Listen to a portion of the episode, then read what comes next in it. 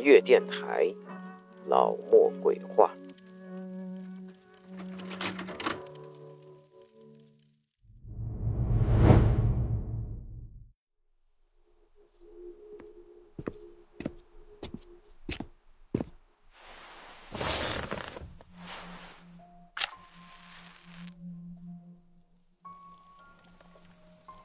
这次，老莫给大家讲的故事的名字叫做《谁来陪我玩游戏》。废弃的电影厂里，放映室显得很宽敞，虽然有些破败的荒凉感，不过倒也和我们今天要放的恐怖录像带着相得的一章。我们是一群自由职业者，向往尝试各种不同的工作，包括一些猎奇的事情。比如今天，我们就计划在这个废弃的电影厂里看完一整卷的恐怖录像带。这卷录像带大概很少有人知道，因为它一度属于禁片。但它却有着一个并不惹人注目的名字。这个名字的名叫做“谁来陪我玩游戏”。为了找到看电影的感觉，我们来到了当年电影首映的地点——目前所在的电影厂。我们从录像带的主人了解到了大概剧情、主人公一系列的事情。比如，主人公的名字叫做爱丽丝，是一个八岁左右的小女孩。她在日本寄居。当时，在寄居的期间，刚好广岛发生了原子弹事件，爱丽丝不幸遇难。她的父亲由于过度悲痛，竟然产生了一个大胆的想法，那就是。把爱丽丝的灵魂收进他生前挚爱的音乐盒里，这样，他每次打开音乐盒，就都可以和爱丽丝进行交流了。实验成功了，爱丽丝的父亲就把音乐盒藏在了他所经营的一家酒店里。从此，恐怖事件连连不断。我们五个人在座位席上分成两排坐着，负责播放影片的大兵坐在了小二层的操控室里面。其实啊，影片的开头是非常无聊的，诸多是在描述小爱丽丝寄居在生活的孤单。紧接着，剧情转接到了酒店的部分，这会儿才刚刚算是接入了正轨。但是有人就已经按耐不住性子往下看，就比如坐在后排的周中，他借口去厕所，于是就离开了。我瞥了他的背影一眼，那是楼梯口的方向。然后一回头，镜头里突然晃出了一张白晃晃的、被放大无数倍的脸。肤色苍白，双眼通红，头发像干枯的野草一样垂在两旁，耳边传来的是一声声小女孩稚嫩的笑声。不知为何，我的心脏顿时漏了一拍，然后猛地狂跳。我看到了坐在我身旁毫无反应、专心观看的叶子，眼睛。在回到了屏幕上时，已经没有了那张脸。我轻轻的舒了一口气，然后接着继续看。剧情来到了高潮部分，音乐盒被酒店客人打开了，爱丽丝被放了出来。爱丽丝就像一个无所不在的幽灵一样，她轻飘飘的。所有看见她的人都可以从她的身体穿越过去。爱丽丝的眼睛就像一颗黑的发亮的石头。可是，从这颗石头里却散发出一股烛骨的恐怖的光芒。就连隔着屏幕，我都能清晰的感觉到它刺穿在我的身体。我背上汗毛一瞬间竖立了起来，冷得好像跌进了冰窖，有着生硬的冷和狭窄的急促感。在黑暗里，我只听见耳边传来爱丽丝一声声甜美的声音。谁来陪我玩游戏？然后砰的一声，清脆的响声像钢瓶爆炸一样破裂开来。又是一声，谁来陪我玩游戏？爱丽丝拍中了一个年轻人的肩膀。玩玩游戏？怎怎么玩啊？你来当鬼，去抓下一个人，不然。你就输了。爱丽丝调皮的笑着，咧开的嘴里满是黑色的灰，好像再用力一点，爱丽丝的嘴就要碎了一样。年轻人还在一头雾水，爱丽丝就突然消失了。同时，在某个幽暗的角落里，传来爱丽丝悠远的、带有戏谑的声音。游戏开始了，年轻人恍然的走，到底应该怎么做？去抓谁？输了又会怎么样？他摸着被爱丽丝拍过的肩膀，竟然摸到了一把粘稠的黑色的灰。远远的看见小伙子的人纷纷的跑开了。小伙子像是突然想到了什么一样。你们别走，等等我！小伙子一直跑，一直跑，耳边是爱丽丝时而不时传来的咯咯的笑声。小伙子发现自己的身体越来越重，好像有些跑不动了。他突然的一发力，扑上前去，刚巧扑倒了离他最近的一个胖乎乎的中年男人。一把握住了他的脚踝。这时，爱丽丝飘了过来，停在了小伙子的身边。要拍到肩膀才算哦。小伙子看了一眼中年的男人，这个中年男人正一边挣扎一边瑟瑟的发抖。不，不要！时间到，你输了。爱丽丝诡异的笑了起来，然后小伙子惊恐的发现自己的身体不受控制的僵硬，随后由腿部开始破碎成一个个漆黑的碎片，就像干枯的落叶被撕碎了一般。只一刹那，小伙子就变成了一堆碎片，然后飞到了天花板的一角。变成了天花板上一个可怕的黑色影子，徒留寂静里一声刺耳惨烈的尖叫。中年男人还保持着被抓住那一刻惊恐的表情，他的脚上是年轻人黑色的手印，斑驳可见。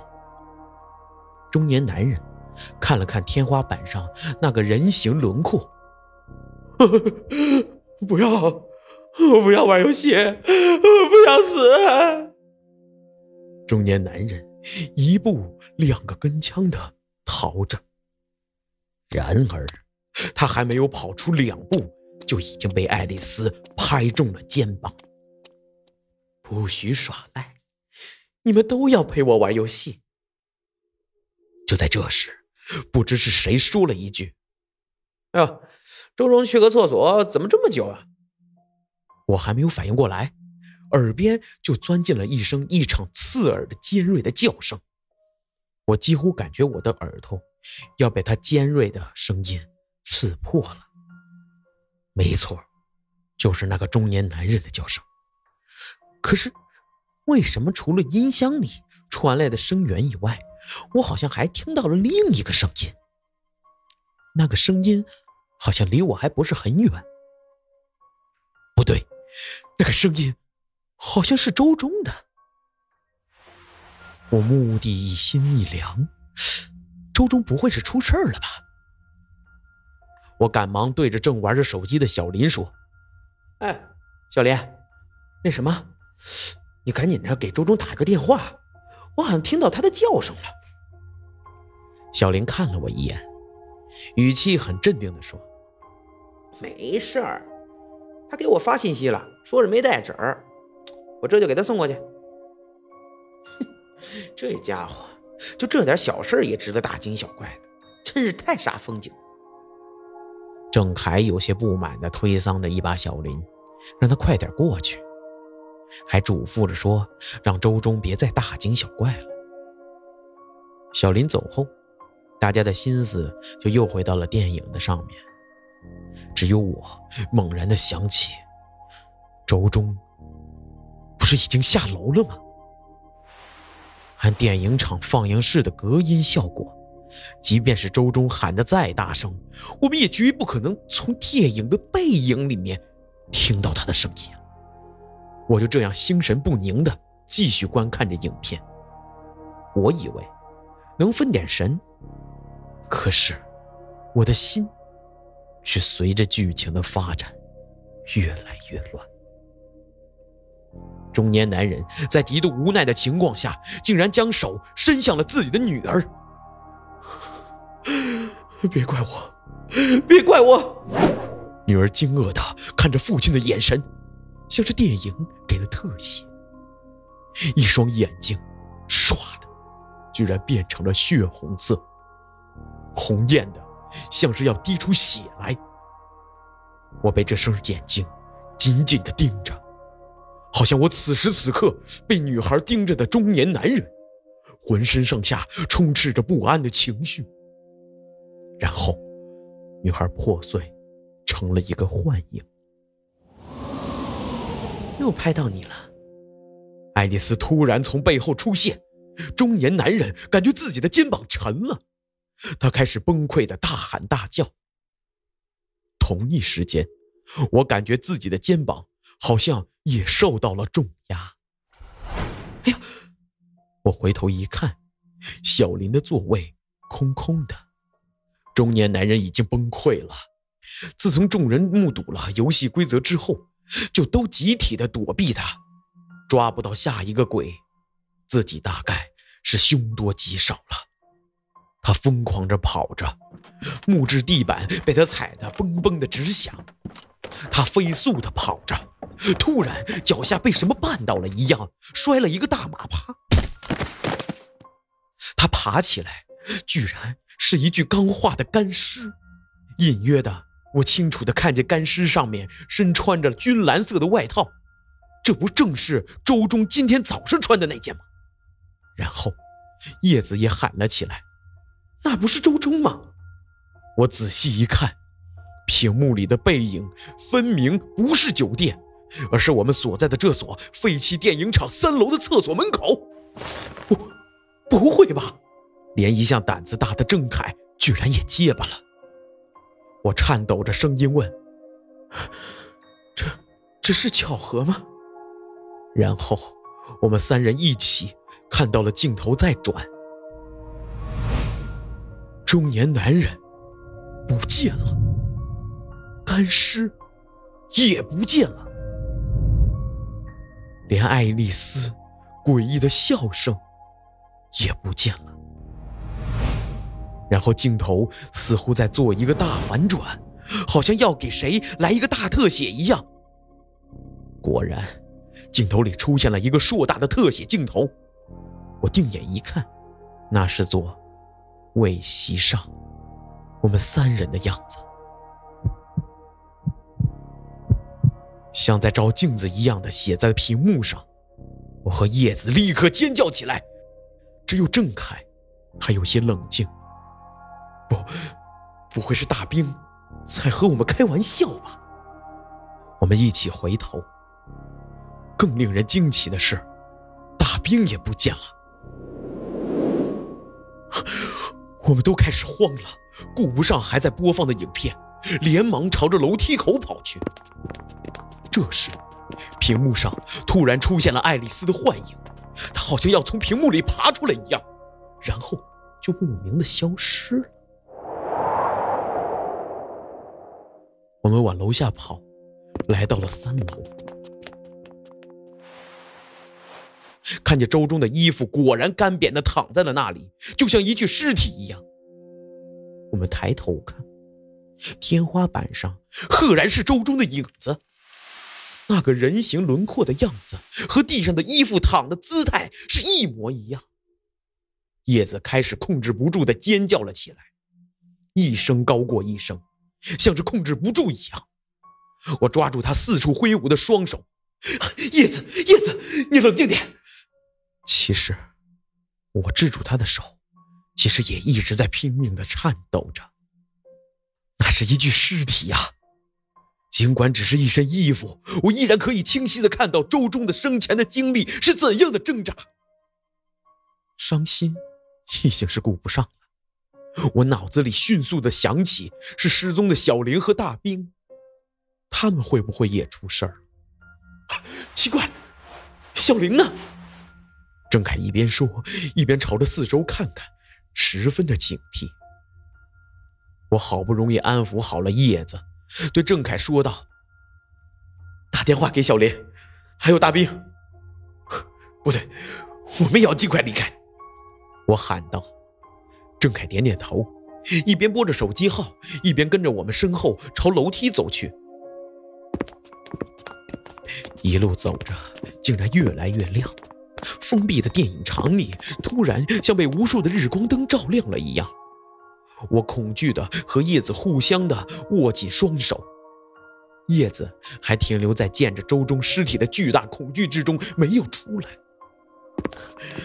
秦岚。我们会不会也像周中一样死掉？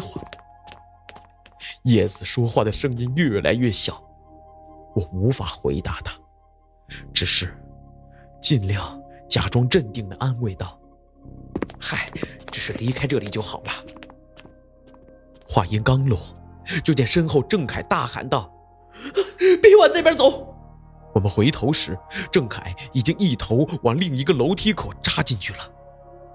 我和叶子只得迅速跟了上去。在我进楼梯间的前一刻，余光似乎瞥到了小林上楼的身影。他失去了往日的灵活的身手，走起路来好像慢慢悠悠的。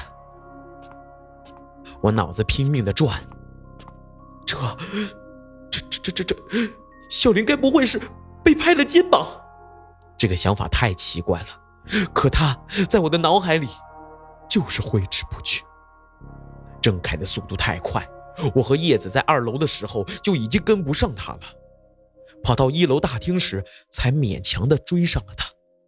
可是，他为什么一直呆呆的站在门口不出去呢？我试探的喊了一句：“郑凯！”郑凯突然的吼叫一声，一屁股坐在了地上，不停的说。完了，完了，完了！我走近前一看，才发现他为什么一直在说“完了”。原来大厅的门上不知为何结到了一层层的白白的结晶，无论怎么用力都闯不出去。不会的，不会的，怎么会出不去呢？叶子拼命的，他尖利的指甲在上面乱抓。不多时。白色的结界上竟然渗出了红色的血丝，转眼间，整个电影厂变成了一片红色。叶子，叶子，我发现叶子的力气突然大的出奇，要我和郑凯俩人合力才能把他从门上拉开。叶子还维持着那个姿势。头顶着，就木然的传来了一个悠远的声音：“谁来陪我玩游戏？”叶子一下子捂住了耳朵，蹲在了地上，拼命的喊着：“不要，不要！”我也忍不住的，差点跌倒在地上。我拉了拉郑凯的手，哎，郑凯，你也听到了对吧？郑凯没有说话，沉默的，就是最好的回答。沉默中，噼里啪啦的脚步声越来越近，越来越急。我看见大兵拼命的往这边跑了过来，我注意看他的肩膀，没有黑色手印，可是大兵的神色是非常奇怪，只是。不住的问：“我们是不是要离开了？是不是可以离开了？”在得知出不去的时候，他的脸唰的白了。那怎么办？他会杀了我的，他会杀了我的。郑凯问道：“大兵，你在说谁？谁要杀了你？为什么要杀你？”大兵似乎被问到了什么不该问的问题。眼神拼命的躲着，我我不知道。这时，另一个人出现了，是步履铿锵的小林。我看见他的肩膀上有着一个清晰的黑手印，手印大小刚好和我们当中手掌最大的大兵的手印最吻合。我开始不受控制的往后推着，拉着情绪失控的叶子，远离小林，也要远离大兵。郑凯也是。大兵看着我们，又眼神复杂的看着小林一眼。不，不，然后也躲闪着。我感觉我的后背已经贴到了门上。难道真的无路可逃了吗？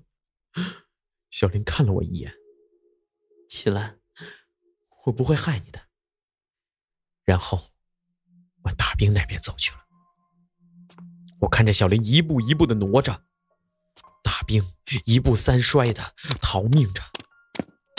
突然，砰的一声，小林倒在了地上，整个人瞬间破碎成了无数个黑色的碎片，然后变成了天花板上的一个黑色的轮廓。我记起了爱丽丝遇到的那一场广岛原子弹的事件，受害者都变成了天花板。或者墙壁上的一个黑色的影子，可我还是难以置信。小林，活生生的一个人，突然就变成了一个影子。你听，那个声音又来了。郑凯说道。我隐隐约约的听清楚了。谁来陪我玩游戏？被拍到肩膀的人，就来当鬼。然后。我的眼前突然出现了那张脸，没错，是爱丽丝苍白的脸放大在我的眼前，我恐惧的动都动不了。你来当鬼吧！我眼睁睁的看着他重重的拍到了我的肩膀，也许是出自恐惧，我的身子猛地往地上一跌，砰的一声巨响，我的鞋子好像提到了什么，我猛地坐了起身。发现自己身处放映室的坐席位上，我回头，叶子坐在了我的右手边，小林、郑凯依次坐在我的身后，大兵也好好的在放映室里。难道一切只是个梦？周中呢？他去厕所了。小林应道。我活动活动筋骨，继续看着电影。小爱丽丝从小寄居在日本，她很孤单，没有人关心她，也没有人陪她玩游戏。她很希望有人能够陪她一起玩游戏。原子弹事件发生了，小爱丽丝亲眼看见了周围的人变成了一个个黑影。她想象着，这只是一场游戏，谁输了。谁就会变成那个影子。可是，游戏好像永远不会停止。小爱丽丝在痛苦挣扎中，也变成了一个黑色的影子。我看着这个小爱丽丝的悲剧，心里有些发虚，习惯性的摸了摸自己的左手，却什么也没有摸到。哎，难道我的手表今天忘记带了吗？位于三楼的周中在地上拾到了那块手表，他捡起手表看了看，通过手表的镜面，他好像看到了有一个不知名的小女孩在背后看着他，那个身影像极了音乐盒里的爱丽丝。这就是我想要给大家讲的，谁来陪我玩的故事。十月电台。老莫鬼话，感谢大家收听。